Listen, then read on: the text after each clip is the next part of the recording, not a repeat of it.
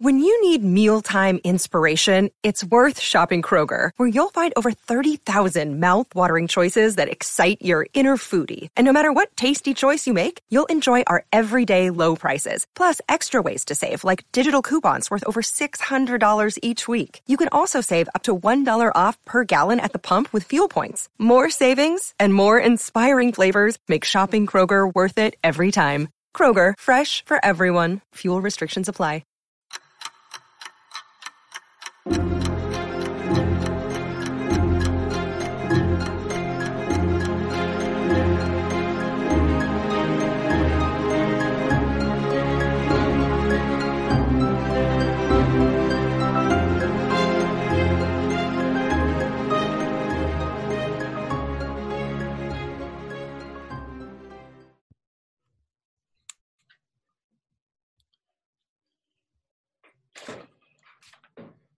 All right, well, welcome back to another episode of Parker's Pensées. This is a podcast where we explore thoughts in philosophy, theology, nature, and life. I love thinking about cool stuff, so come think with me. Today, I have another special guest. I have with me Dr. Ed Uszynski. We're going to be getting into a little bit of critical theory and uh, and Ed's personal experience, his lived experience, if you will, uh, in uh, wrestling with this and thinking through different aspects of critical theory. Ed, thanks for coming on the podcast, man. Yeah, it's great to be here, Parker. Glad we're finally able to to pull this one off. Yeah, man. So I I've been a, a big fan of yours since uh well uh maybe a little bit before this, but but since I saw the uh the article that you did about cheerleading. The article that you did about cheerleading. And uh you just put your face yep. right in the right in the buzzsaw there. It was wild. Yep, that was a few years ago. That one got some heat. Yep. Yep, and I loved it. So, so since that moment, I saw I started seeing you as a guy who would um, say it how it is. You're you're not trying to be offensive or anything like that, but you're saying, hey, this is what the the word says, and let's think through this stuff charitably but critically. And so, man, I thought it'd be great to talk to you a little bit about critical theory here. Yeah, right on. I mean, that's a uh, that's obviously a hot one. The idea of critical theory, critical race theory, which I think is something different but the fact that it's moved down so quickly um, from the academic, the world of academia, down into popular culture, you know, and it's circulating so much in, in in the news and in politics and on social media. So it's definitely worth, I think, thinking better about. Yeah. So Ed, you did your uh, you did your PhD. Uh, was that it was at Ball State? Is that right? It was at Bowling Green, Bowling same Green. conference, yeah, different school. That's right. That's Bowling right. Green State. Bowling Green. Okay, and and what what was your PhD in? So my PhD was in American Culture Studies. Hmm. Uh, Bowling Green actually was one of the first schools in the country. I think it was back in the 50s, maybe early 60s, to start a culture studies program um, which is basically American. It's like American studies. It's it's a sociology degree that's founded on critical theory, the very thing that we're we're here to talk about. Yeah. Which, to be honest, I didn't realize that going in. I didn't really understand that that's what I was signing up for. I had previously done two theological degrees at Trinity Evangelical Seminary, and uh, you know, obviously, that's a more conservative evangelical degree mm-hmm. and I intentionally wanted to put myself in a secular environment to do my PhD, which I thought would just be a continuation of of one of those masters that I did at Trinity, which was uh, called Christianity and Contemporary Culture. Hmm. So it was thinking substantively about different you know aspects of our culture politics economics mass media all the different uh, urban urban the urban setting the urban dynamic we dug into very deeply there and I thought that would be a continuation just in a secular environment. And it was, but it wasn't. Yeah. Yeah, man. So you were you're kind of at the ground level, at least, uh, of critical theory uh, in the modern era. Uh, you were at the ground level, one of the one of the founding places where it began to be taught in PhD level. Can you tell it? Like, I know lived experience is kind of a, a big deal in critical theory, and I want to hear about your lived experience, man. What was it like for you to come from uh, uh, evangelical seminary to to that new experience of studying critical race or critical theory at least? Yeah, yeah. No, that's a very good question. And I've been thinking about it a lot lately as I've been in these conversations. So when I when I entered the program, what I realized very quickly, I always think about the beginning of Wizard of Oz when when Dorothy first steps out of the house and comes out into the new colored world and she says to Toto, We're not in Kansas anymore, you know. And I right. and I remember feeling that way really for the whole first year that I just was in a really, really different space that that there was a, a different vocabulary being used. There were different cultural enemies that I wasn't expecting. And it became apparent pretty quickly that I actually was sort of the poster child for everything that they despised. So mm-hmm. I was an older, white, heterosexual, um, evangelical Christian. Uh, gosh, what were the other ones? But any, any of the hot spots that they were reacting against, I represented and so that was obviously a new experience for me to just be the bad guy in every subject um, and, and, then the whole idea of it being founded in marxist theory i honestly even after you know er, undergrad years and doing theological degrees i was completely ignorant really about marxism. To me marxism was just bad communism that showed itself in russia. Right. You know it, it it that's about the extent of it. I just knew it was bad and it's almost embarrassing to say that now especially when you realize that such a huge chunk of the world is enmeshed in communist thinking socialist thinking marxist thinking right all the different um, ways of thinking about that and i didn't know anything about it and honestly park i don't think most i don't think most americans do yeah it's just not part of our of our educational upbringing. Obviously, if you're an economist or you're a political theorist, then you've spent time there. But I was in that camp with most people and just was not familiar with what Marx's goals were or mm-hmm. all the different offshoots of thinking that came from Marxism in the early 1900s and the midpoint of the last century. So it was all brand new to me. Yeah. Man, yeah. So there's a. I, I think we're gonna at a later date we're gonna get into more like the the critical theory side of critical theory and uh, the philosophy and uh, Marcuse and Adorno and some of those guys. But um, as you were you were in this context, man, what it helped you get a, a better grip on it than a lot of us have. And so just this question, this initial question, which I think is um, really vague today and ambiguous is is critical theory a tool or is it a worldview? Well, what do you think about that? Yeah, so I've thought a lot about that lately, actually, and I want to say that it's it's both. Yeah. um. So let me even let, let's go back even let me answer that question by going back into the first question deeper yeah. as far as what I was realizing that I was stepping into when we do when we talk about the idea of a Marxist worldview, obviously there's all kinds of details that we could look at, but uh, uh, a short way to think about it, and maybe this is even an oversimplification, but in, what I realized is that the majority of the people that I was hanging out with wanted to see the world made into a better place. Yeah. Okay. Yeah. So there were there were some radical elements. There were some some radical elements that were on the fringes that I think were driven by a lot of anger in their personal life, um, a lot of hurt in their personal life, and so their their embracing of a lot of this theory was as much to try to work out their own uh, personal issues. And again, I know that's a generalization, but I just that that's what was at the fringes. But I felt like the majority of people that I was interacting with genuinely wanted to see the world become a better place. And so the but the way they viewed the world was that and again this is generalization but i think i think it fits for for most of what i experienced that there is no god and so this life is all there is yeah you know a very very firm materialist perspective. What you see is what you get and what's here is what's here and then after that that's it. And so if there is no god and what we have is what we have then how do we make sense of life under the sun hmm. apart from god? What what do we how do we analyze what human relations look like and mean and what the end result of being human should be?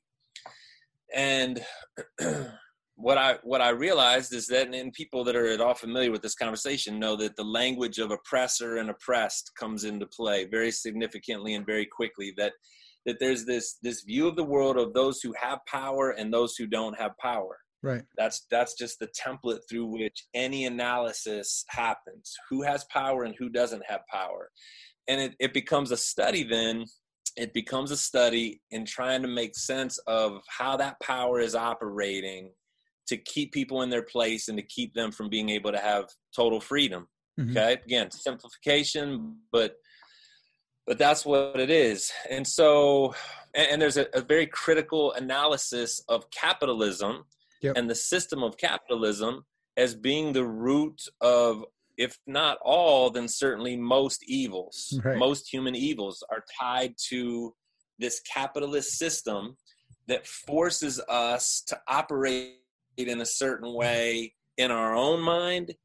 How we think about ourselves it forces us to operate in a certain way in terms of how we uh, think about other people and our relationships to other people. What has value or doesn't have value how we use our time how we view education. You can just look at every single aspect of society and every aspect of being human and ask how does the capitalist system force us into um, having to take a position yeah. that usually is not good for us okay? So everything that i just said i mean that that can become an all-encompassing worldview right. for people. And and but but this is what i realized parker too just in, in having lots of conversations. I my strategy in being an evangelical christian there and really just my strategy of going to do a secular phd was that I, I was I was not going to not be the Christian guy. I, I was not um, what's the word dishonest about who I was or where I came from or what my role was in ministry. But at the same time, I was not there primarily to be that guy that is constantly trying to poke holes in everything that's being said. Obviously, yeah. I was doing that in my own mind, but what I actually did was just submitted myself to the worldview. I mm-hmm. really wanted to try it on and and go for the ride and see where does this take us. I I feel su- sufficiently anchored to my commitment to Christ and my understanding of the Christian worldview that I haven't come across anything that would cause me to, to hand that over. Right. So it was almost a little game I played with myself to say, what if I laid that aside just for a second and I gave myself over to this worldview that they all seem to be so confident in what would be the end result of that? Mm-hmm. And so I asked lots of questions and I really sought to understand why people thought the way they thought. And I asked very critical questions uh, along the way. Um, and what I realized is that as a worldview, it fails. Yeah. Just like all worldviews do that, that don't have a conception of God and it don't have a conception of sin and yeah. just some of the basic fundamental building blocks of Christianity that actually help make sense of the world in a way that I think is the, the best way to make sense of the world, mm-hmm. the most comprehensive way to make sense of the world. Uh, um, so it fails as a worldview, and yet I found all kinds of insights that even today I think are very beneficial. And that I can say yes to and that make me wonder why don't we think more about this? Mm.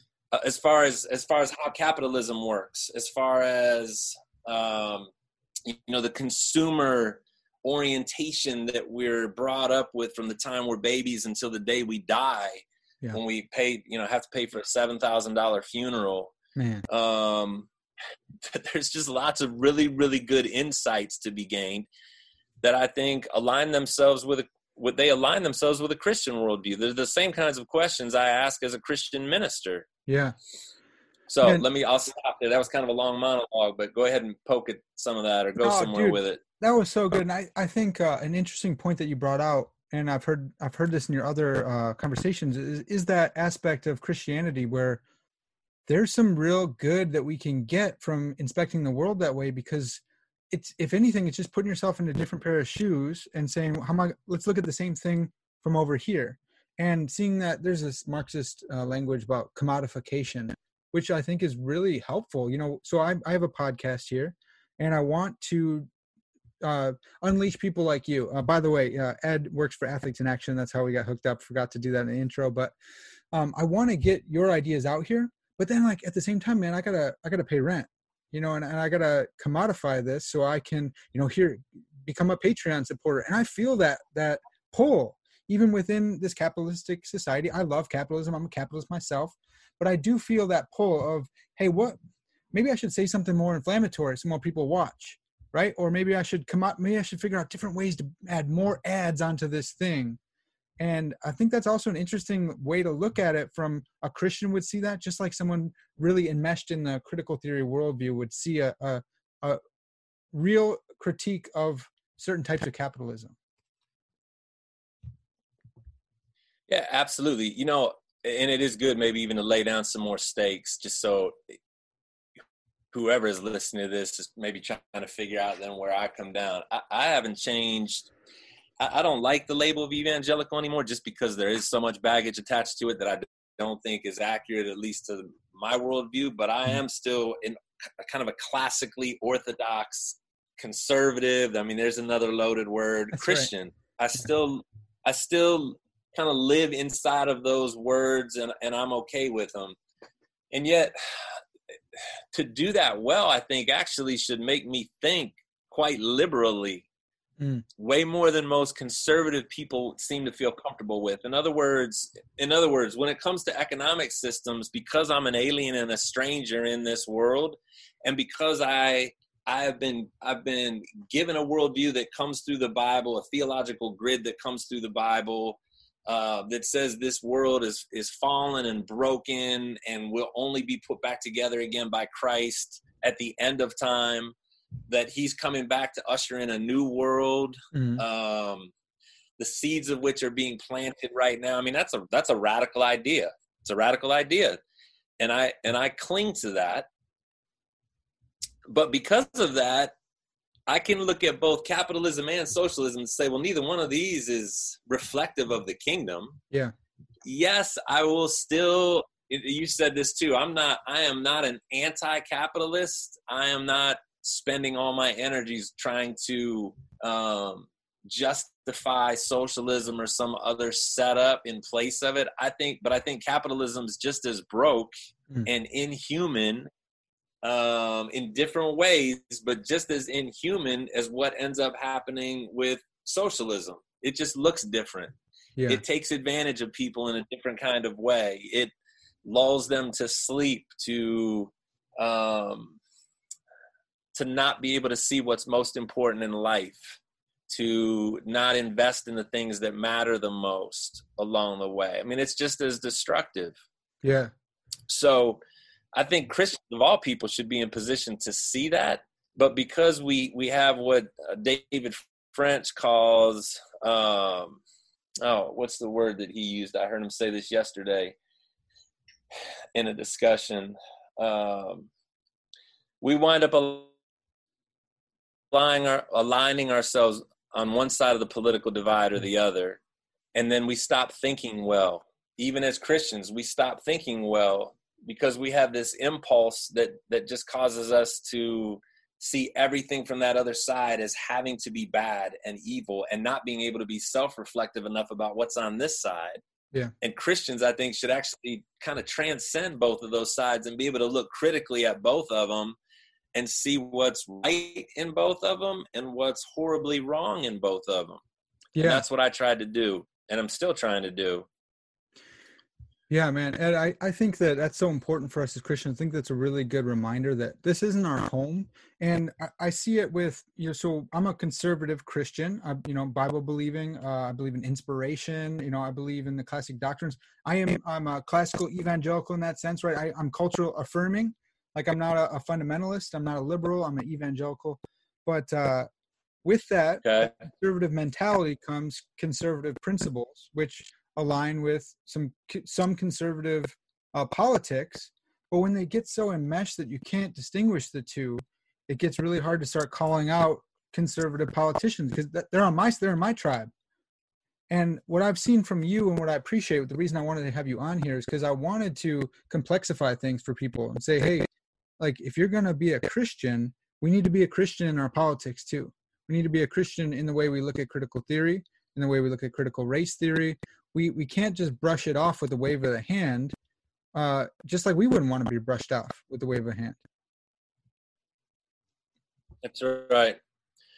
Somebody had mentioned to me the other day, and I thought this was uh, very apt for what we're talking about here, Parker. Uh, when when Paul's at Mars Hill and he's disturbed in his spirit when he looks around and sees all the idolatry. Yeah. But but how does he interact with those people? I mean, how does he how does he start his speech? He he says, "Look, I I see that you're a very religious people. Right. I, I get what you're trying to do here. You, you've got idols that you're you're you're trying to make sense of life, and I get it. I I share that as a human being created in the Imago Dei. I understand what you're doing here, uh, but l- let me let me fill in some gaps for you. Yeah. And if I've done a good enough job of listening, and this is what I feel like, even in our context, I it just seems like we have we have fallen prey to the same lack of, and I say we conservative Christians have fallen prey to the same lack of civil discourse that's happening politically. Yeah. You know, between Democrats and Republicans out there in the secular world, uh, violently opposed to each other, unable to listen to each other at all, um, un- unable to, to be just with each other, working to get votes from people, being duplicitous, both sides, lying their butts off to just get what they need to get to stay in power. I, I almost feel like we've taken on that same demeanor Yeah. towards people instead of i keep thinking you know what is my what is my if my mission is supposed to be the great commission i mean let's just come back to like just the basics of the Yeah. faith if my mission in life is has something to do with the great commission which is to help people see jesus to help them be able to follow him that's what he said i'm going to leave you back here so that you can help other people become followers of me then how does me taking sides i say this how does me posting something from fox news or from cnn fit into my evangelistic strategy Right. Because once i've once i've put something up from one of these sides it's like i've alienated this whole other group of people who i already know are angry and upset and disagree with this this political posting Right. and so i've lost my opportunity and i've lost my my my window into being the jesus guy Yeah. I've now aligned myself with this secular political thing that's happening. And I'm not saying some people maybe are losing their minds hearing what I'm saying right now. I understand that we need to engage and think politically. Right. I'm not opposed to that. I got a I got a degree in American culture studies because I want to be able to do that well. But at the same time, I can't lose my identity as a minister Right. in the midst of that. So when pastors are posting stuff, when people inside our own organization are are making uh, political statements online, I just say, well, come on, man, like you're you're alienating a huge part of the audience that you actually should be trying to reach. Right. And that's that's not going to work. Yeah. So And I feel that because I could go and work for, uh, you know, uh, young Republicans or whatever. I can go to college campus. I think I'd be good at that. I think I'd be good if I just gave myself over to that. I think I could do a really good job. I think I could make some good money doing that. Uh, I could I could go work for you know a liber- libertarian group. I think I could change some of my beliefs and and and really jump in full hearted there. But I got to keep reminding myself I work for the the kingdom. You know that's that's my business, and it doesn't mean like you said like I'm just gonna shut my mouth. I don't talk about politics forever. But like you said, man, I'm not gonna put the banner out on my social media that says I'm I'm for this guy. I'm gonna be evangelistic evangelistic for this party. It's like, man, I want to be the Jesus guy. And I think what what's encouraging about you is that you uh well so we need to come back to this actually real quick before we end here. Um you obviously we can't take on the critical theory worldview and and all the different angles that it takes. We can't fully embrace that because as you said, you know, we think that that's bankrupt. But so then can we use it as a tool uh, like Paul did, becoming all things to all people, or should we just, you know, is it the the the ring of power that we should just throw into Mount Doom and, and let it burn up? I mean, my answer is that I I think it's a very effective tool. Hmm. Now, again, what are we talking about? And we, and we haven't really gotten into that. So, like you said, we'll have to, we'll have to come back and dig deeper into into the specifics. Yeah. I, I think it's absolutely worth power is not something that the Bible is afraid to look at. Hmm. I, I, was just looking in. I was reading in Ecclesiastes the other day, in Ecclesiastes, Ecclesiastes chapter four, verse one. I don't, I don't actually have it in front of me here, but the writer says, I looked at, at life under the sun and I saw that there were oppressors and there hmm. were oppressed and there were people that took advantage of other people. I mean, that yeah. statement, it sounds like something straight out of a critical race theory text. Right. And I don't, I don't, Ecclesiastes is one of my favorite books and I don't even remember having seen that language in there before. There's several places where where he, the king of Israel, looks and says, I've seen this evil under the sun that people take advantage of each other. Hmm.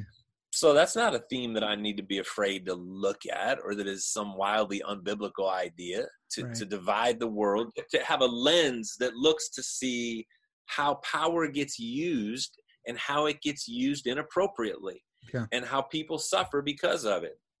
I think that's a, a, a wonderful tool of analysis. Now, I don't agree with the conclusions that always are drawn because of that.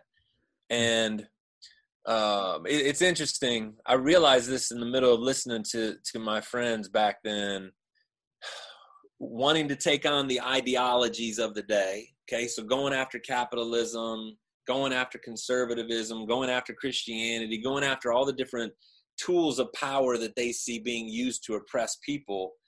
And I say, okay, let's take those down then what are you going to replace them with? Right.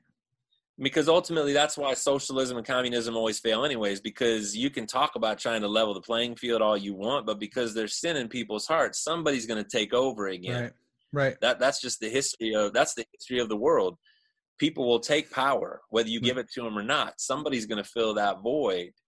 And so, in, in your efforts to take down and deconstruct ideology, you're basically going to end up replacing it with something. Mm. And there's a lot of silence then, you know, when you say that. Or some people are very clear about what their ideology is going to be. It's nihilism. It's just it's just destruction for destruction's sake. Right. I'm not going to let I may not have, but I'm not going to let you have and I'm just going to make it my life's aim to try to destroy and take things down. And well, I say, well, that's not, I can't sign up for that. That's not a humane replacement for the oppressor right is to basically become a, a destroyer yeah and that's your only aim um and and you can talk all day long about not wanting to be oppressed by the lines that get drawn around people. So I felt like it was a real project to try to erase whatever lines had been drawn around us, gender wise, whatever rules are being put in place. That those those need to go away hmm. because those are and they they constrain my freedom okay whether it's a stop sign at the end of the road or it's telling me that i'm not allowed to have sex with a 16 year old without without that being criminalized. Right. okay? I mean we talked about all those things. We need to remove all constraints on my freedom. But of course then you have chaos. Right. So is that is that a humane way to live? For all the deconstructing and erasing that you want to do. And in fact, what you wind up doing is you just replace those lines with your own set of lines to say these are the only questions that you can ask. These are the only ways to think about issues. This is the only way to think about gender. You can never question this. You can well dang, now you sound just like the conservative fundamentalist that you wanted to take down. You're just a new version of it. Yeah. Yeah, I've yeah. seen some so bad bad worldview bad worldview bad totalizing worldview definitely some insights to be gained that are useful and that have christian response yeah. that i think are worth digging into. And like you said next time when we get together let's talk specifics about some of those. I think it would be worth worth digging into for people. Yeah. Ed thanks so much for your time man. This was this was great to to get uh, everyone a little bit of taste and get some of your background in here. Look forward to uh to connecting again and, and getting more in depth thinking more critically about critical theory so uh thanks uh for everyone listening to tune in into part two. All right